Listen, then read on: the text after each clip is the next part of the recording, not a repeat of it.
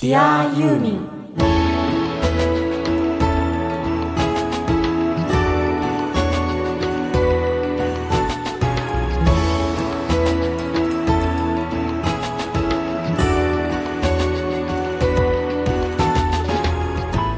にちは。作曲家音楽プロデューサーの津田直志です。こんにちは。シンガーソングライターの井上美也です。Dear ユーミン。この番組はとにかくユーミン松任谷由実さんが大好き。愛してやまない人たちが作品の魅力や素晴らしさユーミンに対する熱い思いを語り合いその喜びや感動をシェアしようという番組です。あくまでもユーミンが大好きな人たちが主役なのでユーミンご本人は一切出演されませんがあしからず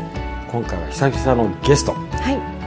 前回のゲストは僕のソニーミュージック時代の後輩であるい。山下氏、はい。だけど今回はみやちゃんに2回目とっても大切な人をゲストにお呼びしましたよね。はい、えー東映アニメーション映画「虹色蛍永遠の夏休み」の監督田幸之助さんです、はい、えーこの方とのと私とのうん。ご縁は、うん。このちょうど2012年に上映した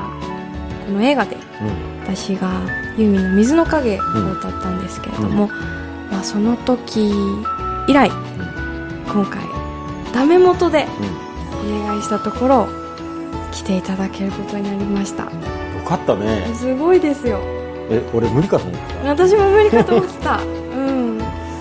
俺ねもう聞きたいことがたくさんある。うん。だってみやちゃんにとって「水の影」っていうのはとても大切なカバーだったし、松任谷正隆さんがねサウンドプロデュースしてくれたとても大切な作う品、ん。それが映画の中でうん。使われてるわけじゃないですか、はい。どういうふうにその歌がね、うん。出来上がってそもそも松任谷正隆さうん。んの音楽監督というはい。それを歌監督がどういうふうにねうん。どういう背景であのそういうふうに考えられたのかもう聞きたいこといっぱいあるでしょ重な話が聞けそう。ということで、ちょっと楽しみにしております。今週も出力1ワット。日本一小さなラジオ局。埼玉県朝霞市のスマイル FM から日本中のユーミンが大好きな全ての人に向けてお送りします「Dear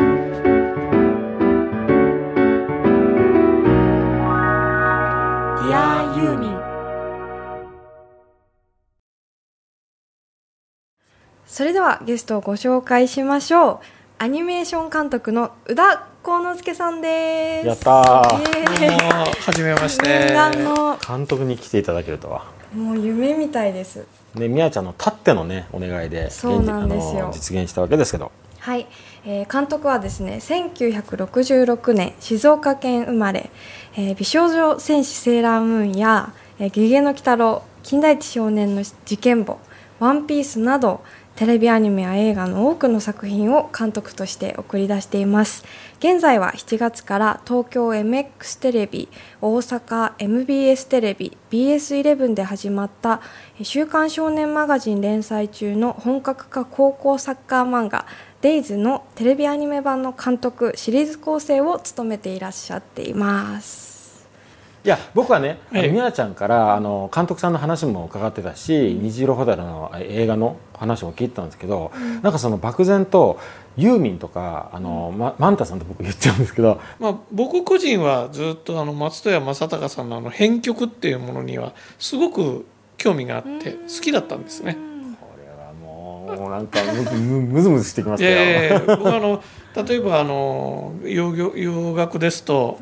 エアプレイとか、デビッド・フォスターとかも好きだったので、えこれ津田さん。多分年あの 監督って何年生まれですか？僕は1900 66年なんですよ。今年ちょうど50になりました。えっと1966年生まれですよね、はい。だから要するに僕の妹とほぼ同世代。僕僕も61年なんで、はい。とても近いんですけど多分世代的にっていうのもありますよね。そうですでね。僕も完全にエアプレイからデビッド・フォスターでみたいな、そうなんですよね。ええ。あのついこの間 CD で買い直したんです。僕も配信でゲットしてみたいな。はい、あのレコード LP はい版を持っていたんですけれど、はい。あの10年ぐらい前にターンテーブル行かれまして。はい。はいどうしようかと思ったんですけれど、はい、10年前までターンテーブルで聞いてたターンテーブルで時々聞きましたよやっぱ好きです。え監督って音楽はなんか知ってたんですか？えそう何もできないです。僕トライアングルぐらいしかできないですよ。じゃあ聞く方はものすごい聞いてたって聞いてましたね。一番最初はやっぱり友達の兄貴が聞いてたアバでしたもん。あそっから入りました。あの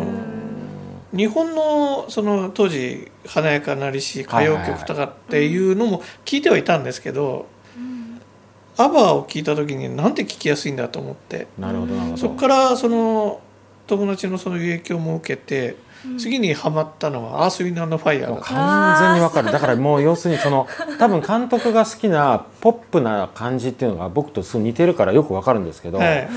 僕もアースものすごく聞いてましたよ。そうこの間ねモーリス・ホワイト氏亡くなられてちょっとえらい悲しかったんですけれど。でもそっかアースも一時期デビッド・フォスターのプロデュースで結構、はいかそうですね。どんどんね進化してたからそこら辺が「ア好きだフター・ザ・ラブ・イズ・ゴーン」とか、はいはいはい、まあもう完全にもう。エアプレイの方ちょっと確かタイトル違ってたんですよね。あの同じ曲なのに違うんですよね少しね、はい。でもその辺が好きで松田松高さんでユーミンっていうともう完全につながるっていうか分かるああなんとなくその好みの問題として、えで僕がそのユーミンさんというか松田由美さんを意識し始めて、それまでもあのあのラジオとかそういうので、はいはいやっぱラジオ聞く世代でしたのでね、はいはい中央フリーウェイとか、うんうん。ああいうものはどんどん聞いてたんですけど、うん。結構ですね僕の中ではい、意識したのが眩しい草野球だったんです。あもう完全にラあのサーフスノーだ。はい、なんですが、はいはい。一番最初はちょっと違ったんです、はい。あれソフトエクレアかなんかの CM に使われたんです、あーはいはいそうなんです知ってる知ってる。ちょっとあの歌詞の一部を変えてソフトエクレアの CM に使われててでその時にあ綺麗な曲だなって思ったんですよ。あでそしたら、まあ、ラジオでたまたまあの時なんでだろうな FM だったのかなフルサイズで眩しい草野球。え聞いた時にあこれいいなと思ってそっから本格的に松田由美さんをもう聞くようになったんですよ。だからえ面白いもしかしたらそのユーミンさんを聞くきっかけとしてはちょっと遅いのかもわからないんですけれど、なんか似てるのは僕も荒井由実とかねまさに中央フリエとかそういう存在影陸兵とか知ってたのに、はい。完全にはまったのが監督はサーフスノーの眩しい草野球だけど僕は一個前の時のないホテルからはい。ガーンって来てるから、同じようでエアプレイ好きだってなんかか かなり重なってるんですすごい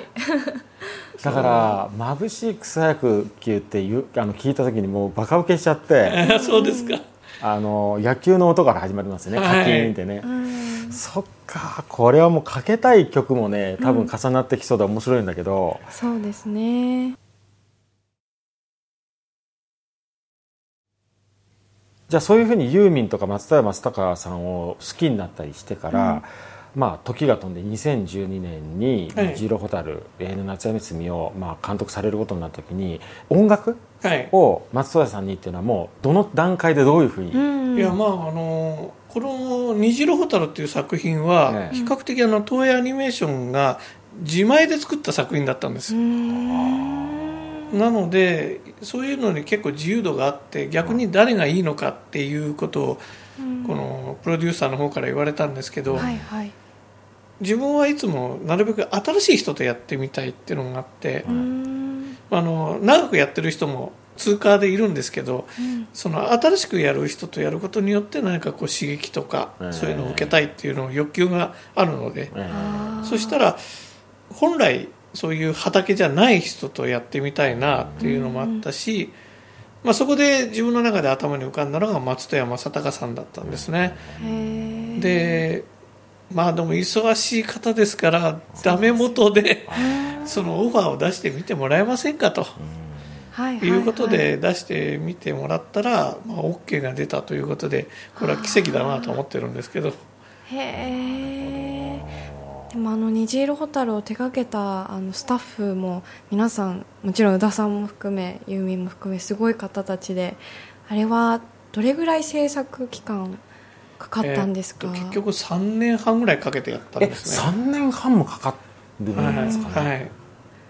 あのーそうなんですよ。すごいや3年半かかりましたね。もうしなへー。最初に僕のところに話が来た時にはまだ何にも影も形もなくて、え本一冊渡されてこれをちょっと映画化してみたいんだけどやってみるかいって言われたのが最初でした。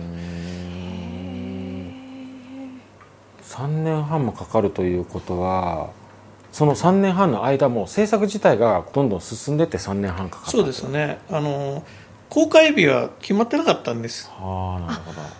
ど。でさシナリオもまた何にもないプロットもない状態だったので、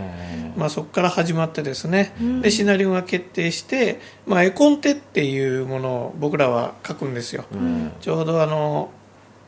A4 とか B4 の紙にこう横にこう左側にこうマス目があってそこに絵を描くんですね、はいはい。で右側にはセリフですとか、どういう演技をするのかっていうのをこうダイアログを書くんですね、はいでそれをもとに打ち合わせをして今度は絵描きさんが絵を描いていって、でそれが上がり次第その背景さんが背景を描いて、はい。で描いた絵をもとに色を塗って撮影をしてっていうやってるんですね、それやって、まあ、最終的には編集して一つのまず尺を決めてそれからアフレコをして声を取って、で、まあ、その並行作業になるんですけれど、まあ、ダービングというか音楽を松戸屋さんに、あの録音していただいて、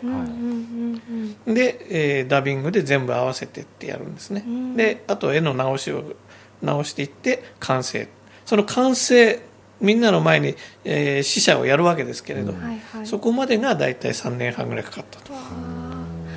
なんかその絵コンテのと、まあ、音楽作りとのやり取りを私はその当時増谷先生を横目にチラチラっとこう見ていてでその工程を見せていただいてその後完成品を見た時に何だろうこの作品自体がすごく芸術的絵の感じだとか今までのアニメアニメの映画で見たことがないタッチだったんですけど今日はなんかそういうこだわりとかも聞いてみたくて。そうですね、うん。あのーまあタッチに関してはちょっとよくあるアニメーションの絵ではないものをやっぱりやりたい、で東映アニメーションで久しぶりにそういう大きな作品を作るので、うん。かつてのあの東映当時は東映動画っていう名前だったんですけれど、うん。としての作品みたいな風がうん作風でやりましょうよっていう話があったんですけど、実はその昔の東映動画の作風って今あのスタジオジブリさんが受け継いでるので、あの宮崎駿監督ですとか高畑勲監督っていうのはもともと東映の人間なんです、はいなのでどうしてもそれをそのままやるとそのジブリ作品みたいに見えるんでそれはちょっと僕らとしてもちょっと違うなとでちょっと作画の監督の森君ともいろいろ試行錯誤してああいう形を取ったんですね、すごいそれを聞けて嬉しい。なんかあのアニメって一回見たら絵も内容も含めて絶対に忘れないぐらい印象に残ったんですよね。ちょっと悪が強すぎたかもわからないんですけど。なんだろう。すごく夏休みの懐かしい思い出とか日本の夏の季節の情緒が入ってる中ででもすごく新しいっていうかだからきっと見た人は忘れないと思うんですよね、うん、でその悪の強い画面に負けないバランスを保てる人っていうのもまた松戸屋さんにお願いした理由の一つでもあったんです。なるほど。ねなるほど。確かにそうかも。あの僕もその絵の感じっていうのがあれなんて言うんでしょう。ちょっと本当にまるで極端に言うと筆で描いたとかはい。水墨画みたいな感じとかあと懐かしいあのガロとかの一部の画家のような線じゃないですか。さっさとはいはい。本当に珍しいんじゃないですかね。その日本のアニメーションでああいうタッチ。いや相当かなり珍しい部類になると思います。逆にだから受け付けられない人もいたというのもありますけどねあと松任谷さんの音楽っていうのが確かになんていうのかなあのすごくなんか印象的でしかも僕はみやちゃんと同じちょっと芸術的な感じがしたんですけども、そうなると確かに松任谷さんの音の感じうん。がすごく合うというかその立体的になるような感じはしたんですよね。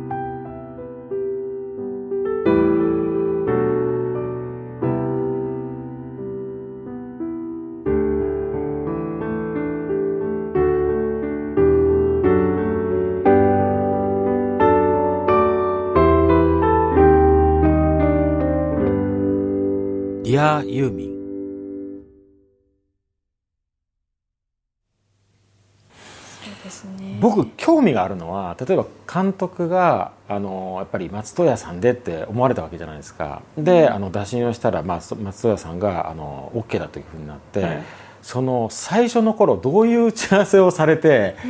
行ったのかっていうのがちょっと、まあ、一番最初は、ええあのキララ社の方に、お行ってですね、ええあの松任谷さんとお話しして。は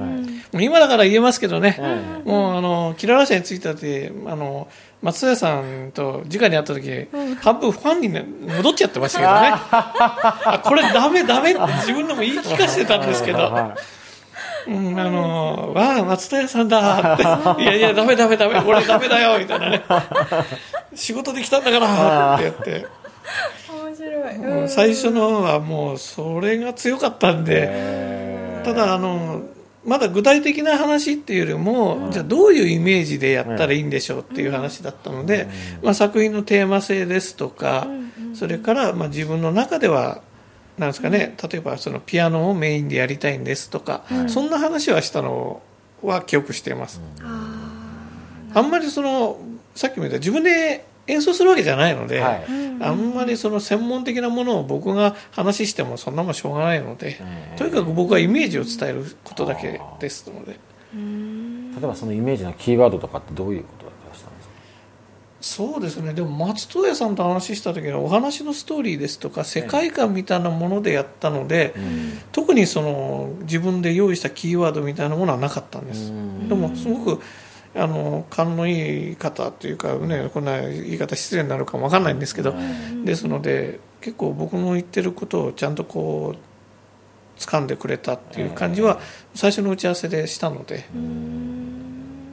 でもまああのあれですもんね。明らかに子供の夏休みというはい。世界ですから、多分もう松田さん松田さんなりに多分自分のその少年時代のに見た自然とかそういうところからスタートしてるんだとは想像はできるんですけど、始まるともうじゃあもうあれですかもう具体的な話になってくるわけですね。どういうふうにどのぐらいの音楽でそうですね。でみたいな。でとりあえずメインどころになる音楽を、ええ。ー4曲ぐらい、えー、と子供たちのなその水辺で遊んでる時の音楽ですとか、そういうものをあの最初に松出さん作ってくれたんですね、でこんな感じだけどどうだろうって、まあ、あの打ち込んだ感じで、ええあのデモをもらったんですね、はい。で、まあ、若干例えば違うところもあったりしたので、ここはちょっとこういう感じがいいんですよ、ああいう感じがいいんですよみたいなのも、まあ、電話でお話をしたりしながら、うん。でそれをベースに今度はいよいよ本格的な打ち合わせをまたキララ社行って、ええ例えばカットのこのいくつのここら辺からこういうふうな感じで入りたいんですとか、うんうん。例えばその頭ですねタイトルバックのとこから曲が入るんです、ええ。でピアノを主体として、はい。でそこはあの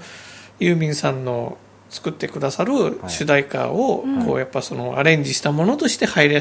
入りたいんですっていうこと。を、はいはいはいはい。ですからあの一番最初にかかる曲が一番最後にできたんですね、うん。あそうなんだ。これちょっと聞いてみません？うん聞い聞いててみましょう。それをまさに聞きながら、はい。なんか話を、ね、進めていきたいなと思ったんで、はい。ぜひ聞いてみましょうか、はい。はい。い。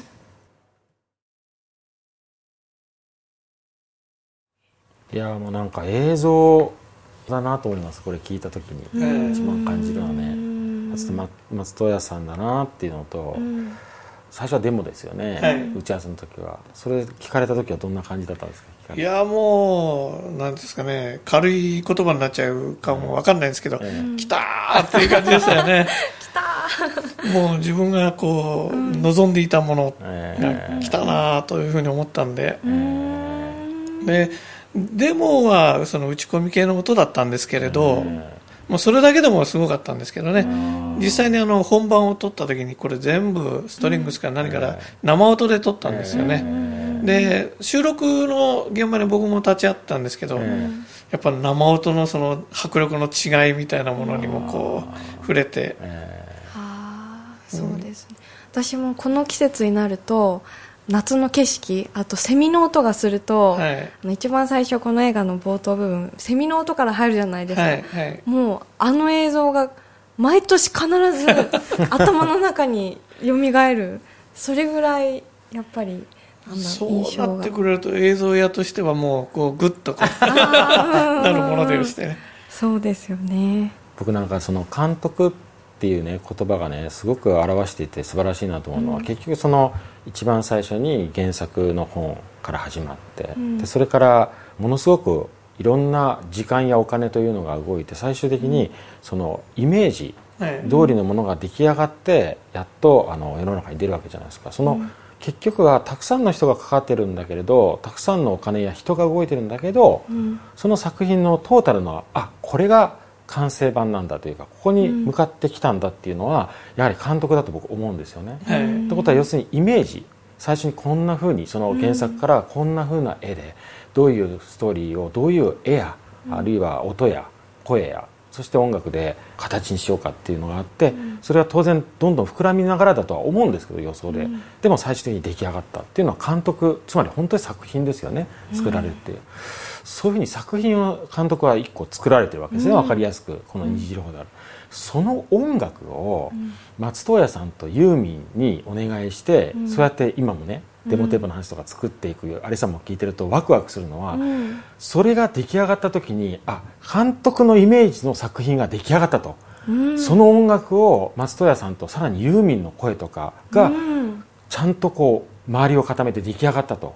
それって僕一個聞きたいのは、その10代であの眩しいなあのうん。草野球とかを聞いてた頃の自分に見せたいと思いませんいやか思いますよ。もうじゅタイムマシンがあったら、もう10代の時の自分をこう引っ張ってきて、もう突きつけてやりたいです。ね。絶対そうですよね本当にそれは思いますよ。すごい。すごいことだと思う。胸が、うん。胸が熱くなるよね。胸が熱くなる。いや僕ねそれを勝手にさっきから感じてたの。要するに監督が松任谷さんと最初にね打ち合わせで会った時にパーに戻っちゃったとか、うん。あと途中でユーミンが登場した時のエピソードもあったじゃないですか、はい。いやそりゃそうだろうなと思って。うん。にもかかわらずどうも話を聞いてるとやっぱり監督だから、松任谷さんにこういうふうにしてくださいとか、どんどんどんどんこう結局は監督として、あのはい進めてるわけですよね、はい。でも出来上がったのを、その10代の監督が見たら泣くだろうなと。いやー、泣くっていうか、もう口開けてポカーンとするような気がするんですよね。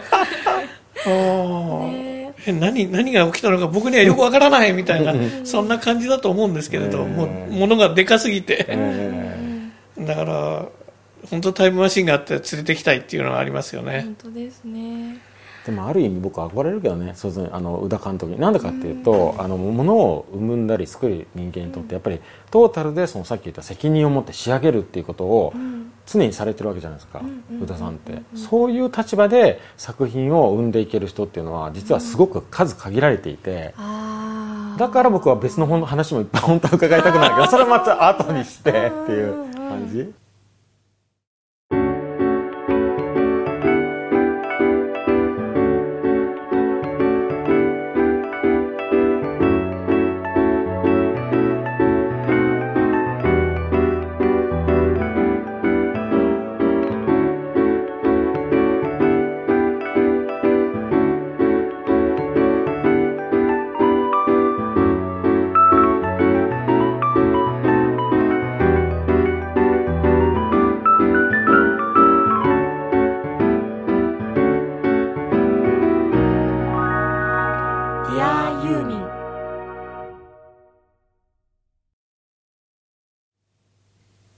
映画の中であの松山正隆さんが作った曲の中で唯一、まあ、私が歌った「水の影は」はい。もともとユーミンの曲の中から選んだものじゃないですか。で私の記憶だとこれになるかもしれないっていうので確か当時リストアップされたものが何曲か最初手元に届いたんですけどあの曲はどういうふうに決まったんですか？まああのもともと映画でそこのシーンのところは、ユーミンのその劇中歌を入れたいというのはあったんですよ。うんうんうんうん。で実は一番最初に頭に浮かんだのは水の影だったんです。ああやっぱりそうなんだ。はい、でうん。水の影は浮かんでいたんだけれど、まあこ本当にこれでいいのかっていう思いはいつもこうついて回るんで。うんうんだからあの何曲かこれだったらハマるかもっていう、んんあの減る時とか、はいそういったもう全部リストアップしたんですね、ありましたありました。でキララ社さんにお伺いした時に、これのうちどれかを使いたいんですけれどってやったら、まあ、どれでもいいんじゃないの、うん。で松戸屋さんの方ではどうですかって言ったらあどれになっても別に僕はいいと思う。っていうような感じだったし、そういう中でもう一回じゃあ自分の中で吟味してみますっていうことでやって、まあやっぱり一番最初に浮かんだものが自分の中でその一番正解なんだろうというふうに思って水の影にしますと。なるほど。ただあのあの曲って途中でこう一回終わったかに見せてストリングスでまたこう盛り上がってくるんですよね、あの感じがすごく良かったのであれは残したい。ただそれをそのまま尺にはちょっとできなかったんです映画の尺の都合上。はいはいはい。でちょっとそこをおまあフルコーラスでもちょっとできないのですけれどそこのところをまあ映画にはまるような形でアレンジをお願いしたいということではもう一回お話をしたんですけれど。へえあの曲の歌詞も素晴らしいですもんね。そうなんですよね。まあ、あのユーミンさんがあれを作った時にどういう思いなのかって僕にはちょっと計り知れないものがありますけれど、あれを最初に聞いたのはダリラのコンサートかなんかだった。あコンサートに行かれたあのいやや聞いてたはずなんですけど、はいはい。時のないホテルで聞いてるはずなんですけど、ただコンサートで聞いた時に、あこれすごくいいなと思ったのを記憶してるんです、それでそこからずっとイメージにあったんですけれど。はあ。水の影をねそうやって選ぶ時点で監督がどれだけユーミンのことをうん理解していて好きか分かるんですけどちょっとい一回聞いてみたいね。そのそうですね。みやちゃんが歌う。っていうかあみやちゃんが私の？私のっていうかだってみやちゃんがこの「虹色蛍」で監督とね、一緒になったっていううん。大切な接点の部分だから、はい。せっかくだからちょっと聞いてみたいと思いますね。はいそれではお聴きください、えー劇中歌の「水の影」井上宮バージョン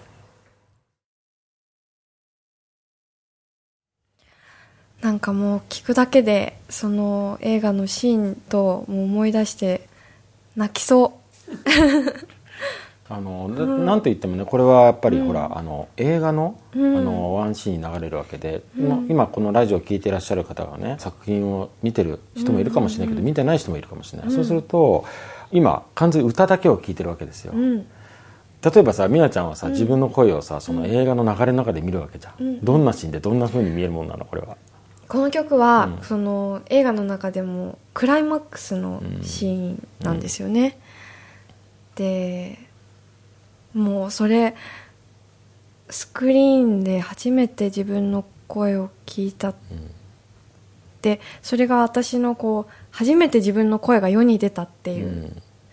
瞬間だったからうん、すごい泣いた。泣いた、うん、うわーって、うん、うん。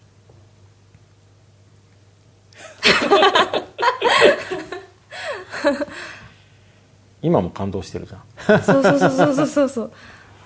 そう。喋れなくなっちゃった。喋れなくなっちゃった。なくなっちゃったそうすごく一番いいシーンでね。別れのシーン。ちょうど,、うん、ちょうどあの主人公の男の子が、うん、そのもう一人の主人公である女の子の手を握ってねうん。秘密の場所みたいなホタルの場所があったので、うんそこに連れ出す祭りの日だったんですけど、うん。その祭りの日に割とその石碑の裏側でうん。話をしていたんですけどそこから連れ出すっていうシーンでこの曲はかかってくるんですよ。で、まあ、あの見てない方にちょっとだけ解説をさせてもらうとですね、実はこの映画って命とか生きるとかっていうちょっと重いテーマがあるんです。で女の子はどちらかというとこのまま消えるっていう死んでしまうっていう方を選びかけていった。それをこの男の子がそれを引き戻すためあに思い出のそのホタルの場所に連れ出すっていうでちょっと映画の説明をするならば、この二人とも実は実はちょっとこの時代の人間ではないんですね。う、んうんうん。現代の現代といってもその当時なんて2011年の時の,、あの子供たちなんですけど、うん。まあ、ちょっとした神様のなんですかね気まぐれで、うん。そこの50昭和52年ってやったので、1900だとちょっと分かりにくかったんです77年ぐらいですかね。そうですね。うん。そこの時代にうん。来てた。なるほど私なんでこう胸が詰まってしまったかというとこの「水の影」をレコーディングしたのが確か19歳だったと思うんですけどそのタイミングの時にちょうど震災がはい。あったんですよね。で確か制作中だったと思いますまああの実は2011年の6月には完成していたんですけれどうん。公開は次の年の2012年の、そうですよね、はい、あの6月ぐらい4月だったかななったんですけどね。まあ、もうもう日本中があの震災っていうものでその命っていうもののテーマが自分の中で、まあ、きっと皆さんこううごめいてる中で、まあ、あの作品を見てであのクライマックスってなんだろうもうものすごいメッセージを受けましたね。きっとそういう意味ではすごい不思議ですね。ああいう映画ができたっていうのはある種必然性みたいなのも感じました。うん。まあいろんなことでちょっとあってこの映画の思い出といえば、うん。これは実はネット小説を原作としているんですよ。うんそのネットげ小説を書いていただいた原作の方が実は大船渡に住んでらっしゃいまして、えーご自身も被災されて、うん。まあ、あの不幸中の幸いですけれど、うん。ご家族も含めてご自身も大丈夫だったんですけどただあの経営されてた時計店は跡形もなくなくなってしまったりしてただあの震災の後も僕らも連絡が取れなくてちょっとかなり心配したんですけれど。でそういうきっかけもありまして翌年のその2012年に大船渡で無料の上映会をやったんです、先行で。はいはいはいはいはいはい。で僕もその上映会に出席させていただいたんですけれど、はい。そこに詰めかけてくれた方っていうのは、まあ、そのいろいろ被災されている方が多い中にこの映画がどう受け入れられるのかっていうのがすごうくん不安だったのは覚えていますね。はいはい。だけど終わった後のアンケートに皆さんが非常にこの好意的にこの作品を捉えてくれて温かく迎えてくれたのはもう帰りの新幹線の中でちょっと泣いてましたそのアンケートをいただいて読みながら。うんうんうんうんあそのいろいろあるけれど生きていかないといけないよねっていうのが大きな一つのテーマだったので。うんうん水の影ってちょっとそういうところもあるじゃないですか、はいはいはいはいはい。はいそういうふうなところもあってあの曲でその主人公たちがそれまでのどっちかというとマイナス面だった考え方からプラス面に転じるところにあの曲を持ってきたかったっていうのがあったので、うん。まあ、井上さんに歌っていただいてよかったです。ありがとうございます本当に。あの合ってる曲だなと思ってうん。僕は聞いてました、あの劇中歌の時に最初にあのだから劇中歌はあの違う人間に歌わせたいんだっていうキラあの松江さんからの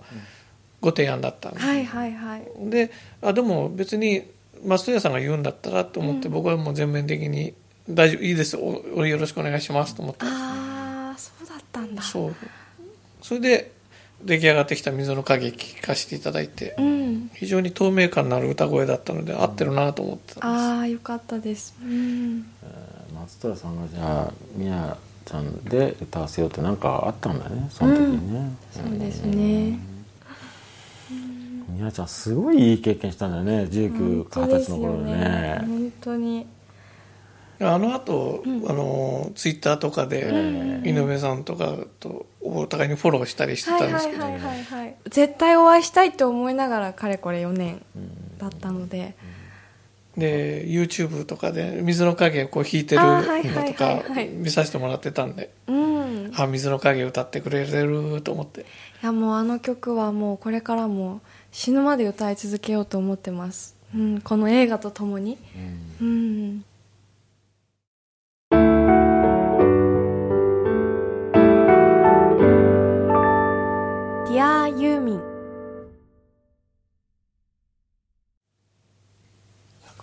っってすごいなと思うんですよ。常々ね、うん、あのちゃんと魂のある作品ってすごく大きな何か力があってたくさんの人にいろいろそういうエネルギーでね、うん、あのが伝わるしね。でそれを元をやっぱり誰か一人の人があのイメージで生まれてるっていうのは僕いつも感動するんですよ。うん、で今回この「虹色蛍」の場合は宇田さん監督なわけで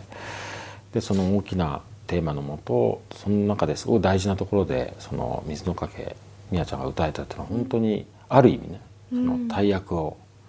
ちゃんと全うできたっていうことで、本当に幸せだと思うんだけど「えっと、虹色蛍」が完成した時とか後でいいんですけどこの人はこの作品をどう感想とか何言われましたかっていうのを聞きたいんですよ2人1人が松任谷さん1人が松任谷由実さん松山正さんと松任谷由実さんこの二方にはですね、はい、ていうか松任谷由実さんとは実はこの作品が終わった後はお会いしてないので、僕はちょっとわからないんです。はい、あの、一回コンサートにご招待していただいて、楽屋の方でお会いしたんですけど、はい、まあ、いろんな方もいらっしゃるし、あんまり、その、僕の方で話をする時間がなかったですけどね、その時、由美さんがおっしゃられたのは、ね、ちゃんとできたでしょ？って。ね、まあ、スケジュール大丈夫か？みたいな話が途中あったりしたから。なるほどね。まあそうですねって。僕もねまたその楽屋にいた時はただ一ファンみたいになっちゃってますよね「あギターの市川さんや」みたいな。そんな感じになってましたけどね。松任谷松坂さんはどうでした？松任谷さんは、なんかいやもうこれなんか映画の感想というよりもちょうど当時あの国立坂がっていうアニメーション映画が近い感じで上映されて、あっち武部聡さんだったのはいはいはいはいはいはい。武部には勝てたろうみたいなこと言ってましたけど。あの完成というよりもあのまだあの収録っていうか音楽を撮ってる時でしたけど。面白い。お弁当のねあのうなぎを食べながら、そんな話をしてましたけど、それ面白いや。リアルだな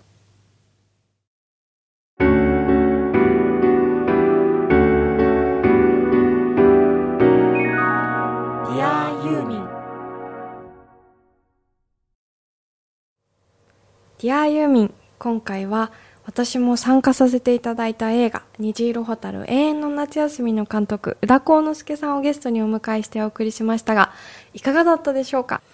なるほどね。よかった、うん、あのみやちゃんの言ってることは分かった、うん、あのどうしても監督だっていうこととあと、うん、すごくいい人なの、うん、あの2つがしみじみと分かるうん、だからよかったな。ね私も4年ぶりだったけど、うん、でもなんとなくビビビッと来てたんだけど、うん、やっぱりお会いしてよかった、あと、めっちゃリアルに本当にそのまんまだねこの番組は。だから要するにみやちゃん、やっぱりすごい大事なわけじゃん。えっと、松任谷さんのサウンドプロデュースでみやちゃんの声でっていう、えー、作品を撮ったこと、はい、それが10代の終わりでしょ、うん、でそれが、えーと、実際に映画の、うん、とても大切なところで使われたということ、はい、だからリアルだからさ、うん、そんないつものように会話できなくなるっていう当たり前だと思って俺そのまんまでいいやと思った あ私がね。そうだよ、できなくなった、ね、すごく大切な思い出がまた今日蘇ってまたその上に、今日さらに大切な思い出ができた。そうだね、うん、これねこういうことができるのが、うん、そこのところっていうかあの基本の軸のところに、うん、ユーミンが好きなユーミンのことが大好きなっていうそれで実現できるんだなって改めて思ったの、うんうんうんうん。この純粋な思いが。そうそう、うん、それを軸にしてるからこういう会話もできるし、うん、こういう方をゲストに呼べるんだなって思った俺は。そうですね。うんいやなんかね正直なこと言っていい、うんうんうん、俺ね止まらない。あの聞きたい話と、うん、それでなんでこんなにねユーミン好きだとか、うん、ユーミンのこういう作品のこういうところが好きだとか、うん、松任谷さんのサウンド、松任谷さんのあのお仕事、こういうふうに好きだみたいなことがなんでこんなにシンクロするのかなっていうのも思うんだけど、おまけに映像を作るプロだという、はいはいはい、二重三重に僕は聞きたいことがありすぎて、うん。これどうなっちゃうんだろう。だって第1週目でこうなんだから、次の週とかもうどうなっちゃうのかなと思って、ううん。ん、だからゲストを迎えることの醍醐味？そうですね。毎回僕らあのこの番組で何か発見したりしてるじゃん。うん。それはちょっとこういう宇田さんみたいな方がゲストに迎えるとそれがまた数倍に跳ね上がって。あ 皆さんごめんね俺ものすごい勢いで質問したり聞いたりとかさ止まんなくなっちゃってるけど俺は美奈ちゃんのあの宇田さんと喋るその横顔を見ながら、うん。その目とか雰囲気で密かに感動してるんで。ああそう、うんそれを楽しみながらガンガン俺が喋るっていう、来週もこんな感じで言っていい？楽しみ。エンディングは津田直し井上宮のオリジナル曲「何もいらない」を聴きながらお別れです。出会いユーにお相手は作曲家音楽プロデューサーの津田直人シンガーソングライターの井上宮でした